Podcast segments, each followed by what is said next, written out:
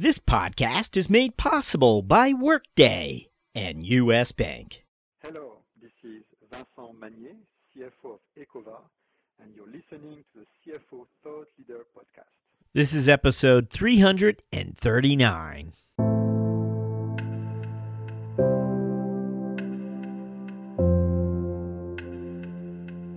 People have this saying that people say that people work for people, not for companies.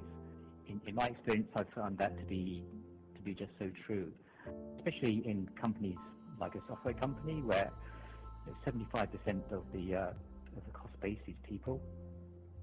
So, you know, for those people, and also for the, the, the CFOs amongst us, you know, understanding different leadership styles, I think is is really important. You know, it's not necessarily something that you're you're taught as part of being a you know, chartered accountant, CPA, but it's something you have to really pick up over time.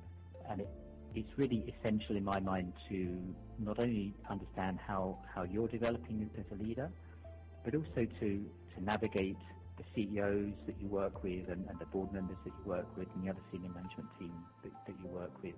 Sometimes navigate with and some, sometimes navigate around some of the, uh, the, the styles that you, you come across.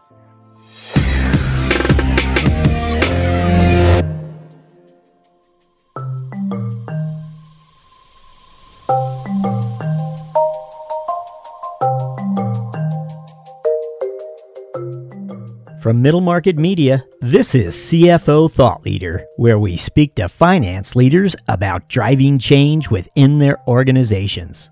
Hi, I'm Jack Sweeney. On today's show, we speak to Ian Peacock, CFO of ClusterSeven. The reality in many finance departments today is that they don't have visibility of the data flows across their spreadsheet and end user computing landscape. Or so Ian Peacock tells us. ClusterSeven, a SaaS developer, believes it has the solution but Ian will have to part with his own career history and a number of financial insights before we ask for the scoop on ClusterSeven. Our interview with Ian begins after these words from our sponsor.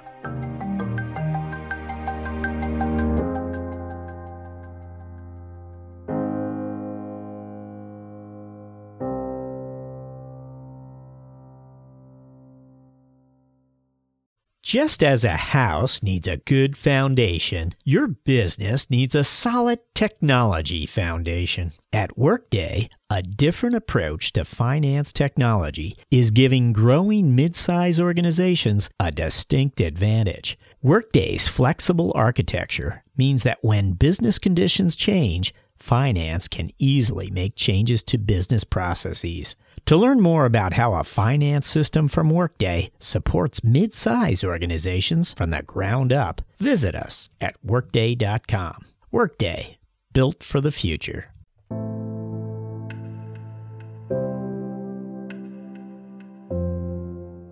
Hello, we're speaking with Ian Peacock, CFO of Cluster 7. Welcome, Ian. Hi, Jack. How are you? Very well. I know you're talking uh, with us from the UK uh, this morning, and I want to just begin where we always do with our guests, uh, where we try to look back in time and discover uh, how they prepared to become a CFO. What would you tell us? What were those uh, career experiences that you feel helped prepare you? Okay. Um, well, I, have been through uh, what you would call a CPA training. Um, so for us, it's a chartered accountant. So I trained with the Big Four, uh, with uh, Ernst & Young, as it was in those days, showing my age. Spent some time with uh, PwC and got some really good experience around uh, different types of uh, verticals, um, different types of experiences around audit, tax, corporate finance, and, the sort of standard fare there. That, gave me a really good grounding. Um, and then from, from that point, I decided a few years after qualification that I'd like to spend some time outside of public practice and, uh, and as we say, you know, venture into the real world. Um, so I ended up joining um, a US company, in fact, as their assistant controller uh, for Europe. They were just embarking on an IPO process, and uh, my background and, and interest had, had, always been in technology companies. So I, I, took that opportunity. They were a software company, help help them as much as I possibly could, coming from uh, public practice, help them through their IPO process. Um, what company was that? So that's a company called uh, ViewLogic, ViewLogic Systems. Uh, they're uh, EDA, electronic design automation, um, ultimately acquired by Synopsys. Um, so they're now uh, now fully embedded in Synopsys. And this was um, the 1990s when you were with them, it was. right? yeah. yeah. It was, yes. Seems a long while ago now, scarily. Uh, but yeah, it was, it was the, that was the early 90s. So I spent some, some time with those guys. That was really interesting. You know, they, they had a, a number of European operations. So I spent time going around Europe, uh, traveling to the US, uh, understanding a bit about the, uh, the sort of top table in the US and the, and the CFO organization over there, how that works. Um, whilst I was uh, running sort of finance operations across Europe. So, so I spent about 10 years doing that with various US companies. Um, what that really prepared me for is um, understanding that you know I, was interested in having a broad breadth of experience, so not just uh, finance, but also uh, tax, legal, HR, treasury, admin, uh, the, whole piece really. Um, and to develop into a, CFO here in the UK, I took an opportunity to join an earlier stage business here in the UK um, as their their first CFO. Um, that was uh, uh, about, dare I say, about 12, 13 years ago. They were a VC-backed company, and uh, and I spent some time with those guys. Um, we actually sold that business uh, to uh, to a publicly listed company here in the UK, um, and then I spent the next uh, the next 10 years or so up until my current role um, as, a, CFO of early sort of growth stage tech businesses here in the UK. Um, you know, one of the things that, uh, having the, audit experience, the Big Four experience, and the experience of working for public US companies was, you know, they, instill in you a great sense of uh, process and control and uh, and metrics and, and those things became uh, really embedded in the way I I sort of work and and something that I could take to to some early stage businesses here in the UK um, that hadn't necessarily had that that rigor before. So that that's what I did. Um, working closely with CEOs in, in the UK, becoming the, the sort of trusted advisor to those uh, those CEOs and the senior management team generally uh, a lot of cash control, managing growth, uh, all, that good stuff that, that CFOs get involved in. Um, that took me to, to my current role. Okay. I wanted to just ask, it's interesting, did you ever live outside the UK, Ian, where you, or, or were you required to? Um, interesting. So actually I spent so when I was uh, with Big Four, with PwC as it is now, uh, I spent uh, six months in the Sydney office. Um, one of the things that I was attracted to and interested in uh, was the computer side of things. So I uh, I helped uh, help grow their computer audit practice in, in Sydney in Australia. so that was that was really interesting. The ViewLogic. Now, uh, and I just want to understand better. ViewLogic. That was that a U.S. based company? I think you might have shared that already, but I just want to clarify. Yeah. So, so yeah, yeah, A U.S. based company. You were there for uh, well a span of uh, I, I, believe seven years. So you really that's where you really sort of sank your teeth into uh, uh, becoming sort of this expert in terms of European operations. How would you describe it? Yeah, so that that was a really interesting time. I mean, those or that company was was growing pretty quickly. Um, as I explained earlier, you know, they, they early on in, in my tenure there, they they IPO'd. Um, how big? So how I, many? How many employees was it when you left? Do you recall? They would have been about uh, just under 100, I think, across Europe. Probably 300 across the world.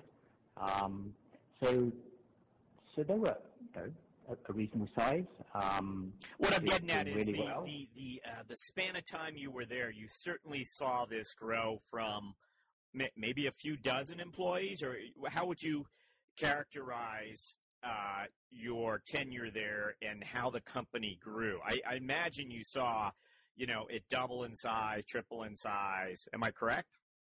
It actually went about sevenfold in size from the time I joined. I was instrumental in opening a couple of offices. So we had uh, have offices in various countries across Europe. Um, but I opened an office in uh, in Sweden and the Netherlands. Um, we actually acquired a company in the Netherlands, um, so I was heavily involved in the, due diligence around that process. And uh, and even ultimately ended up with some responsibility for the, the Japan office as well. So it was uh, it was very much an, an international role, uh, which, I you know, I really enjoyed. So I can see that uh, you your experience would be uh, rather attractive to other companies that are looking to grow quickly. They need an executive who's familiar with what it takes to grow a company, the processes that need to get put into place to accommodate it. Uh, I'm wondering what the career choices were at that point in time and what appealed to you and why. Yeah. Um, so one of the key themes for, for me during my career has been to try to make sure that finance is really, really embedded and involved in the business. Um, you know, not just reporting numbers um, and looking over your shoulder, but um, but really working with uh, the, the sharp end of the business, you know, the, the sales guys and um, and the BD guys and so on, and helping them uh, create value for the business.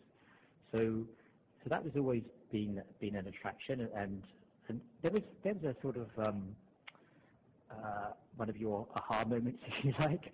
Uh, so one of the companies I was with was acquired by Nortel.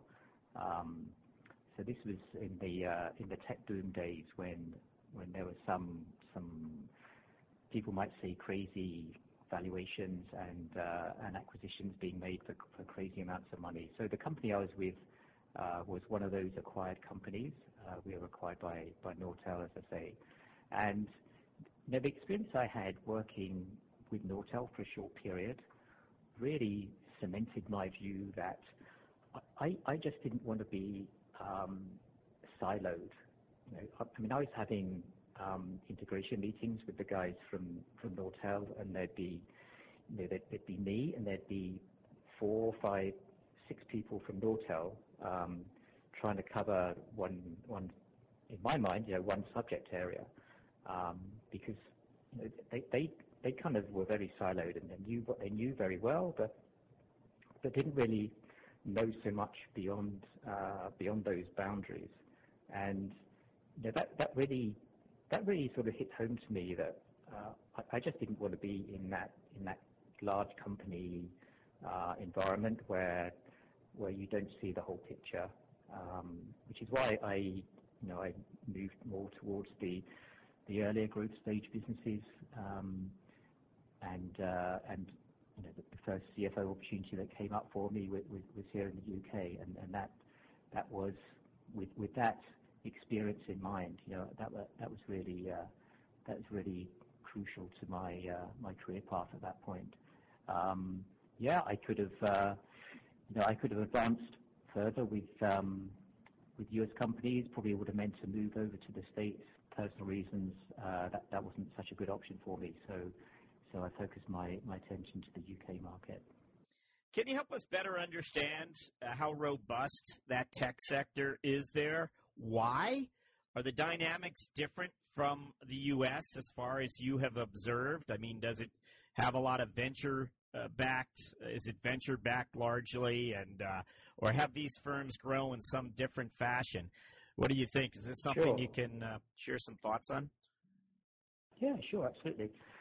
So, yeah, I mean, you're, you're right. You know, people think tech companies and they think East Coast, West Coast, primarily West Coast.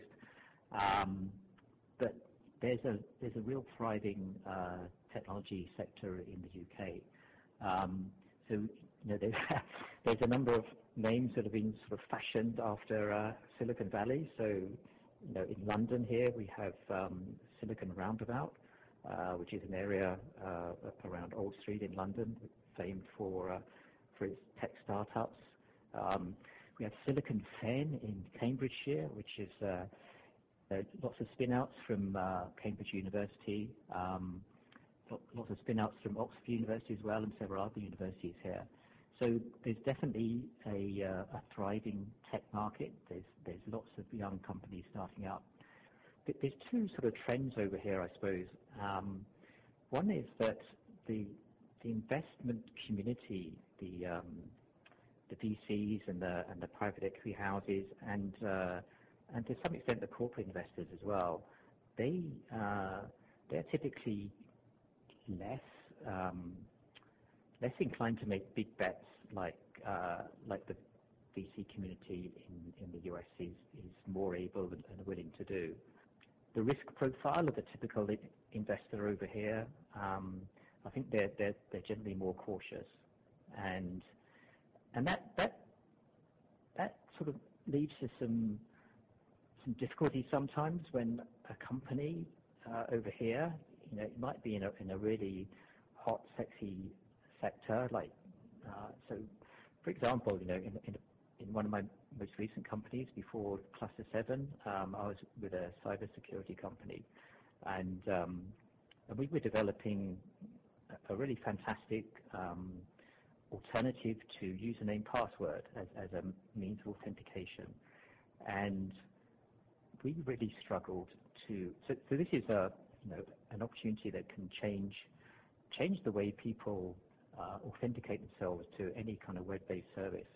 It's, it's an outstanding or potentially outstanding opportunity to change the face of, of that, that um, aspect.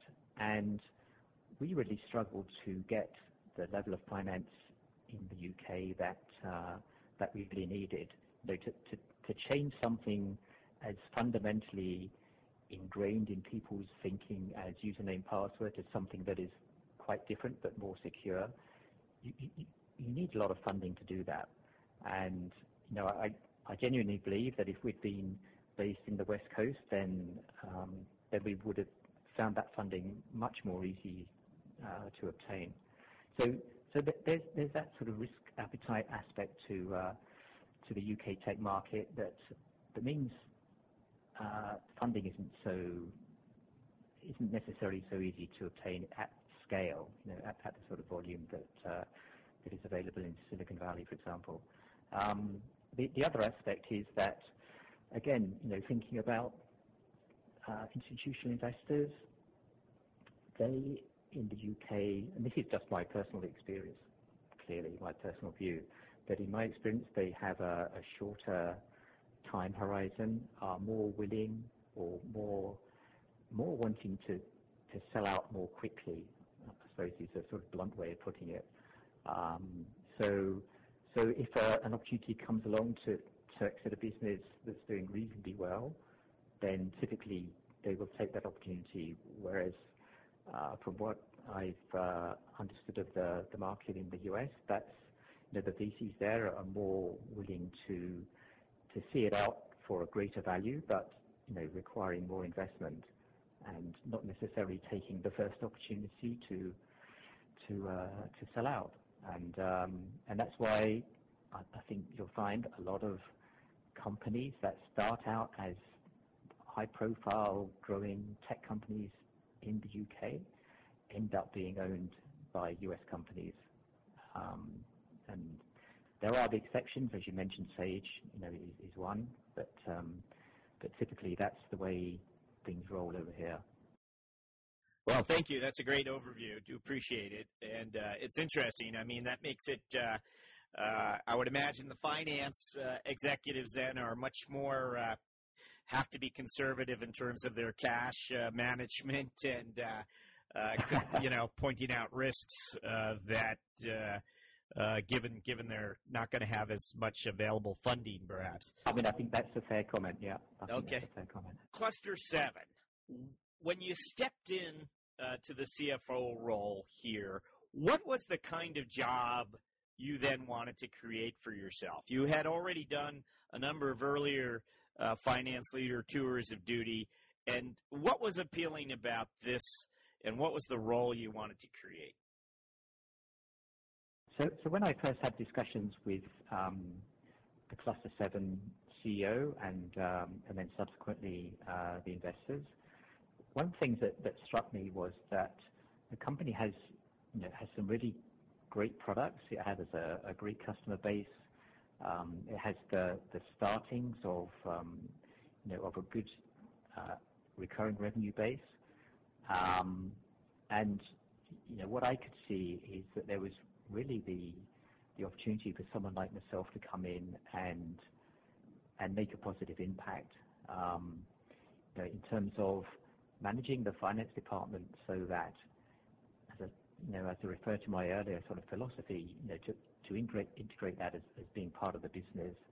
Um, from what I've been able to gather from talking to some of the, senior people in, in the organization, uh, that maybe wasn't the case before, and um, and I think that's you know that's really key for me and and for you know should be for any CFO really to to come in and, and be able to to make finance really crucial. Um, you know, as, as the sort of the go-to place rather than the, shall I say, avoid place um, or avoid until the last possible minute place.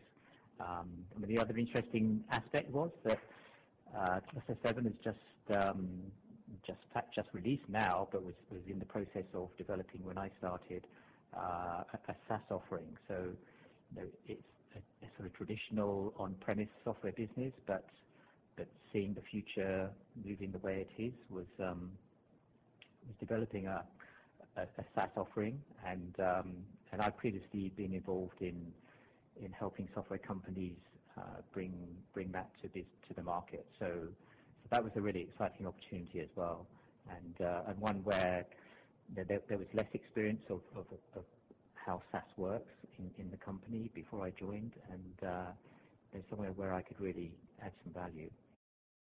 Now, where is uh, ClusterSeven as far as uh, its its funding is concerned? Will you be raising some uh, equity uh, backing for this firm? Um, so we have uh, we're actually rather unusually um, pretty much 100% owned by private equity. Um, so that brings its uh, brings its challenges as well as its rewards. Um, but the uh, the investors that we have are really really on side. You know, they bought into the business about uh, 18 months, two years ago, and for, some of the reasons that I sort of touched on earlier, you know, the, customer base and, and, the, product base and so on, you know, they, they had identified that it was a really really interesting and and, uh, potentially uh, valuable opportunity for them. So currently we're we're pretty much self-funding. Um, you know, as we, we take on the, the challenges of developing a, a SaaS line of business, um, you know, that, that may require some, some additional funding along the way. Uh, but uh, but our current investors are you know really bought into that. So rather unusually, um, you know, in, my previous recent lives, um, you know, going out and, getting funding from additional VCs as well as uh, top-up funding from existing ones has been a sort of fairly regular occurrence. Um, it's actually quite interesting here to be able to spend more time concentrating on the business rather than worrying about um, investor pitches um, on, on, a regular basis. So, so in answer to your question, um, we, we may we may seek more funding, but we we have uh, an existing investor that uh, that is more than willing and able to to provide that. So tell us what exactly is the offering? What does ClusterSeven offer its uh, users?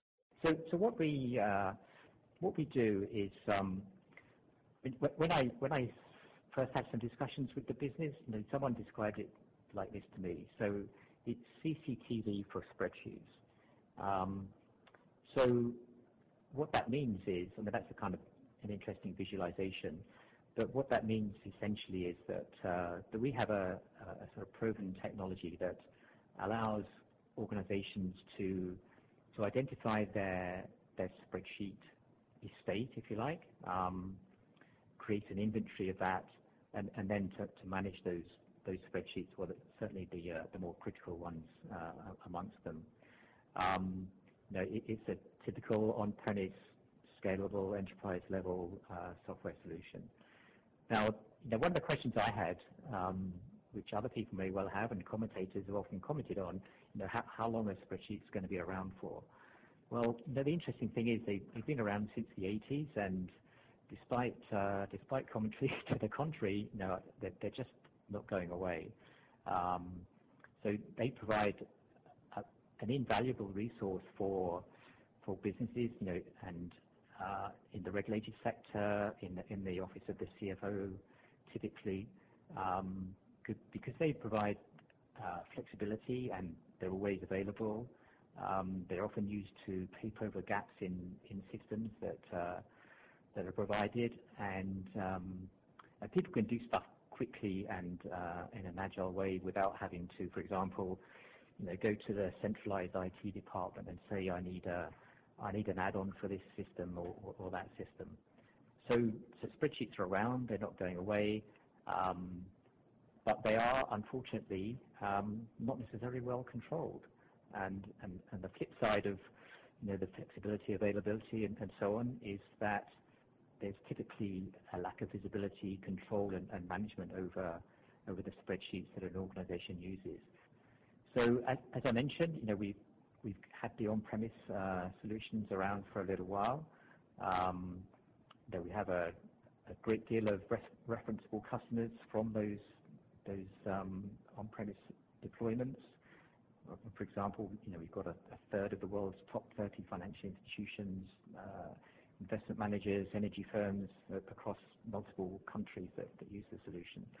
But as I mentioned earlier, you know, the, way the world is moving now, um, people want cloud-based solutions to, many things. Um, because that gives people agility, it gives them a low upfront cost, um, and so we've identified that, and, we've actually built from the, sort of ground up uh, a, cloud-based um, checking uh, spreadsheet checking service um, and control service that uh, that we're just starting to roll out now.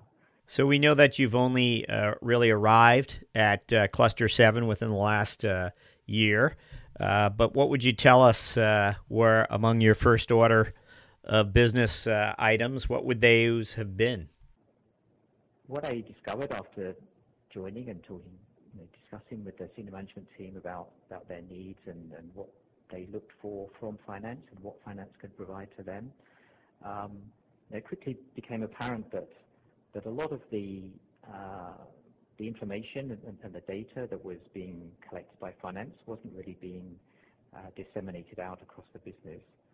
And you know, to my mind, that's a that's a bit of a hurdle and, a, and you know, not not something that should be encouraged. So, so one of the first things was really to, to start building relationships with uh, the rest of the business, helping them understand what what finance does, how, how finance can help them, and also to to rationalize uh, a lot of the uh, the data sets and the information that was being held by finance. There was also, you know, being held by other parts of, the organization. One of the byproducts of uh, of an inward-looking finance function is that people find their own solutions elsewhere in the business, and, you, end up with duplication of, both effort and, time, and uh, and potential discrepancies between different sources of information. So, so one of the, things I really have, have done, and uh, is an ongoing process, of course, but is to to rationalize all of that and, and to build one one common set of uh, of data sets, metrics, and so on that, that are shared with the business and, and can be relied on by the business. And what would be an example of uh, one or two of those metrics? So one of the, the key metrics that we have um, is ARR, annual recurring revenue. Um, not, just because we're starting to develop a, SaaS line of business, but also through our, on-premise business. So we, have a reasonably significant uh, recurring revenue base in terms of ongoing maintenance and support and term licenses that are renewed annually. One of the things that we're trying to do, or, one of our goals, strategic goals, is to build up that recurring revenue base to basically um, be the, funding engine of, the business. And uh, and so that's one of the, key things that I've introduced as a as a metric and is reported as, part of the board pack to the, board and the investors on, a monthly basis and uh, and more frequently than, that uh, with the senior management team. And that's part of pricing, I would imagine. I'm sorry, I was thinking that. Uh, sorry. Part of the way you can do that is is by uh, pricing and charging the customer. From what I understand, sometimes with the SaaS model, it's about you bring the customer on board and they pay up front, and therefore you have some cash. Mm-hmm. Is that how? Am I? Yeah, yeah. Simplifying that too much? Yeah. Yep. No, no, no. I mean that's simple is good, Jack.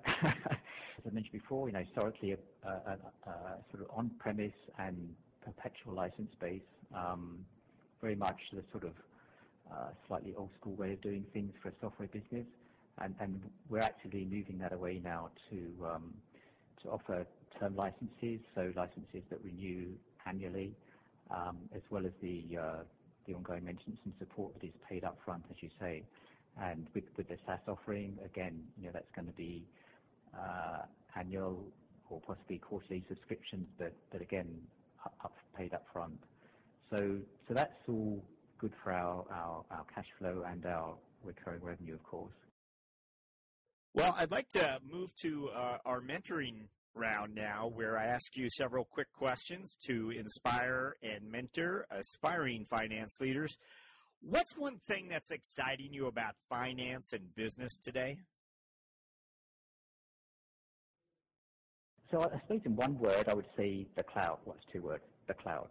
Um, I think what what we're seeing today is that the ability for people to to use the cloud to um, you know, in terms of cloud-based services and tools that are available, you, you can build pretty much any process you want. You, know, you can you can chain different uh, applications together through through APIs and so on to tailor a, a, a, an automated process to fit exactly with your needs.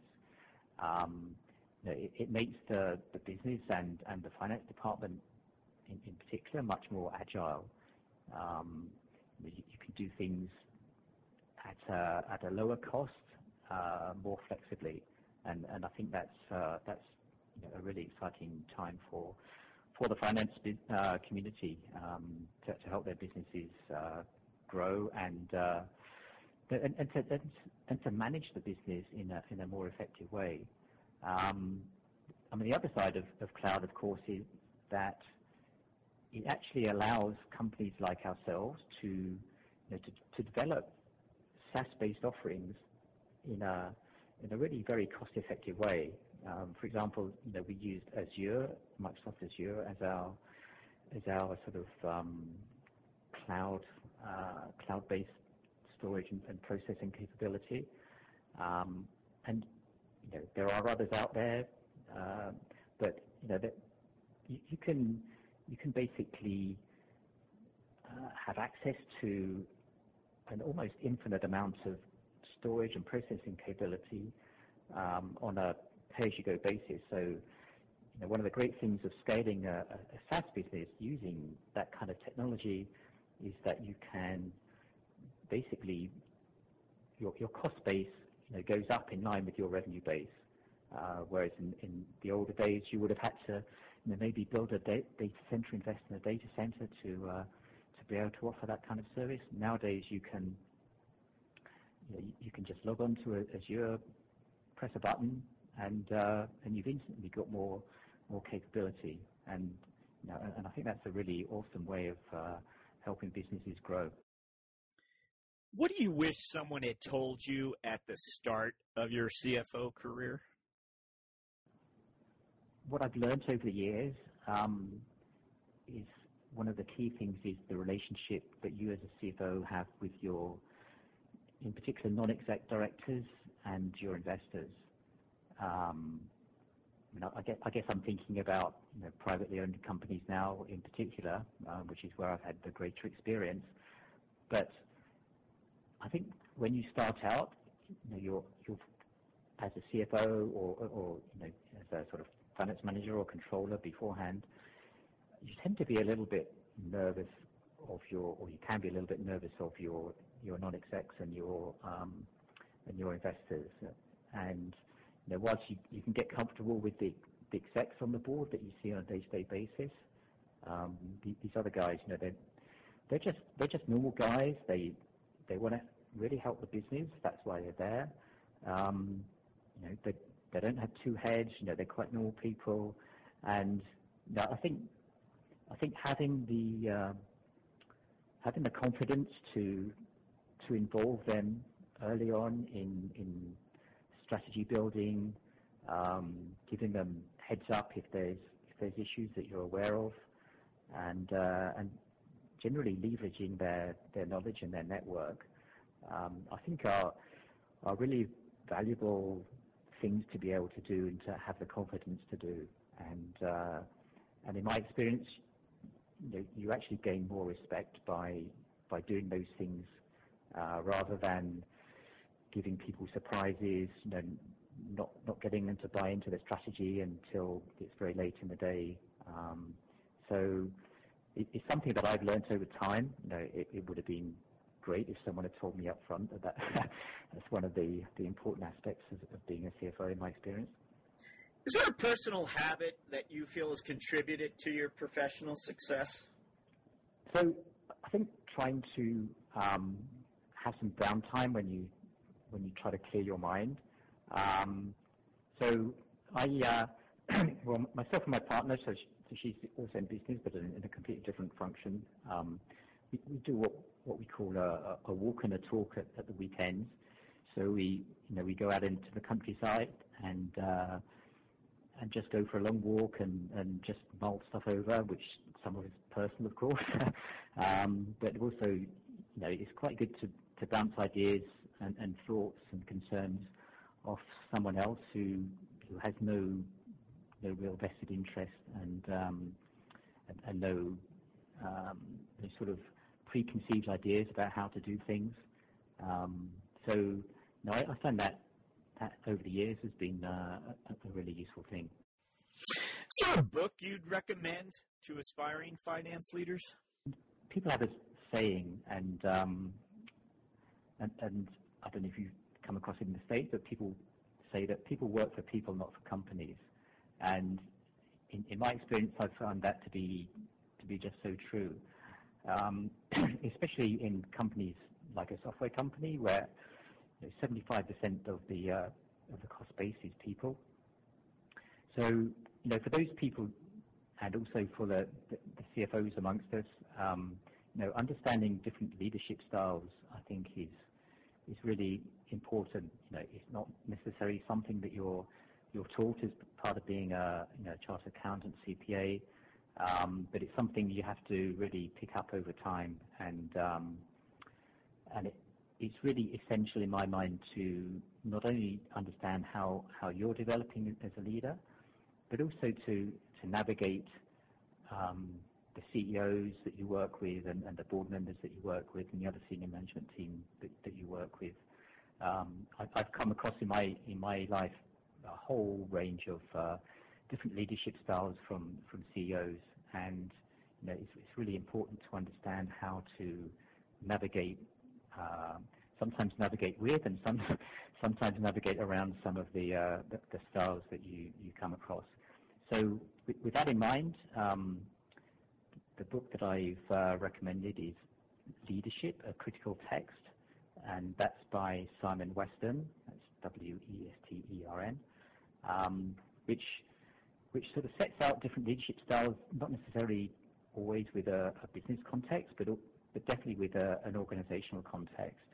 And obviously, every business is an organization, and uh, I think it really helps to to sort of cement and, and understand some of the the ideas around different leadership styles, which is, as I as I said, is, in my mind a really important thing to understand, um, and it's not necessarily part of a finance curriculum.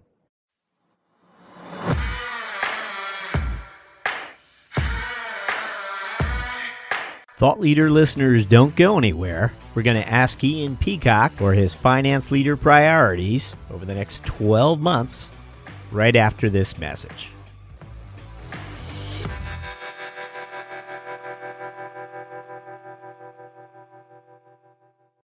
You want smart, clear, and honest guidance to help you meet the financial goals of your middle market business. With US Bank, you have a partner who will help you find the right solutions to help your organization reduce payment costs, enhance control, improve cash flow, and expand your spend visibility. US Bank's dedication to making ethical decisions and doing the right thing is at the heart of what they do, and their efforts haven't gone unnoticed. They've been named a 2017 World's Most Ethical Company for the third consecutive year by the Ethisphere Institute. To learn more, visit uspayment.com slash middle market.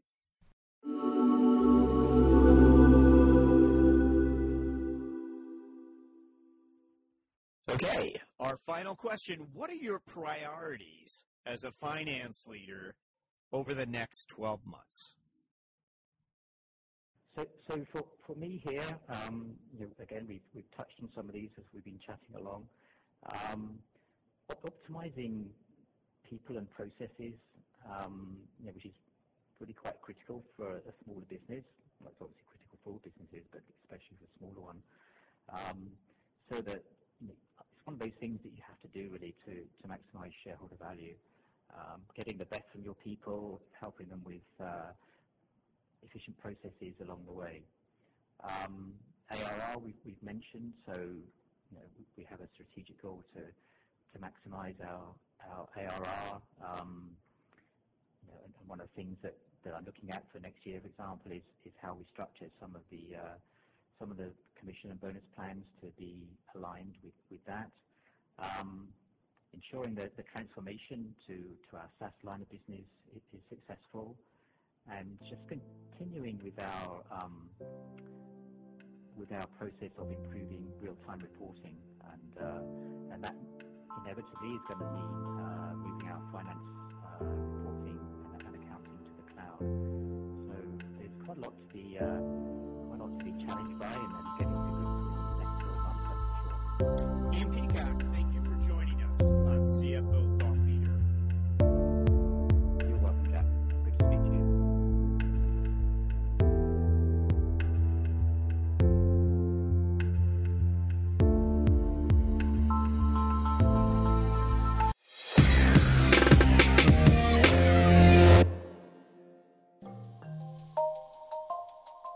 Thank you for listening. And don't forget, Thought Leader listeners, you can now go premium at CFOThoughtLeader.com.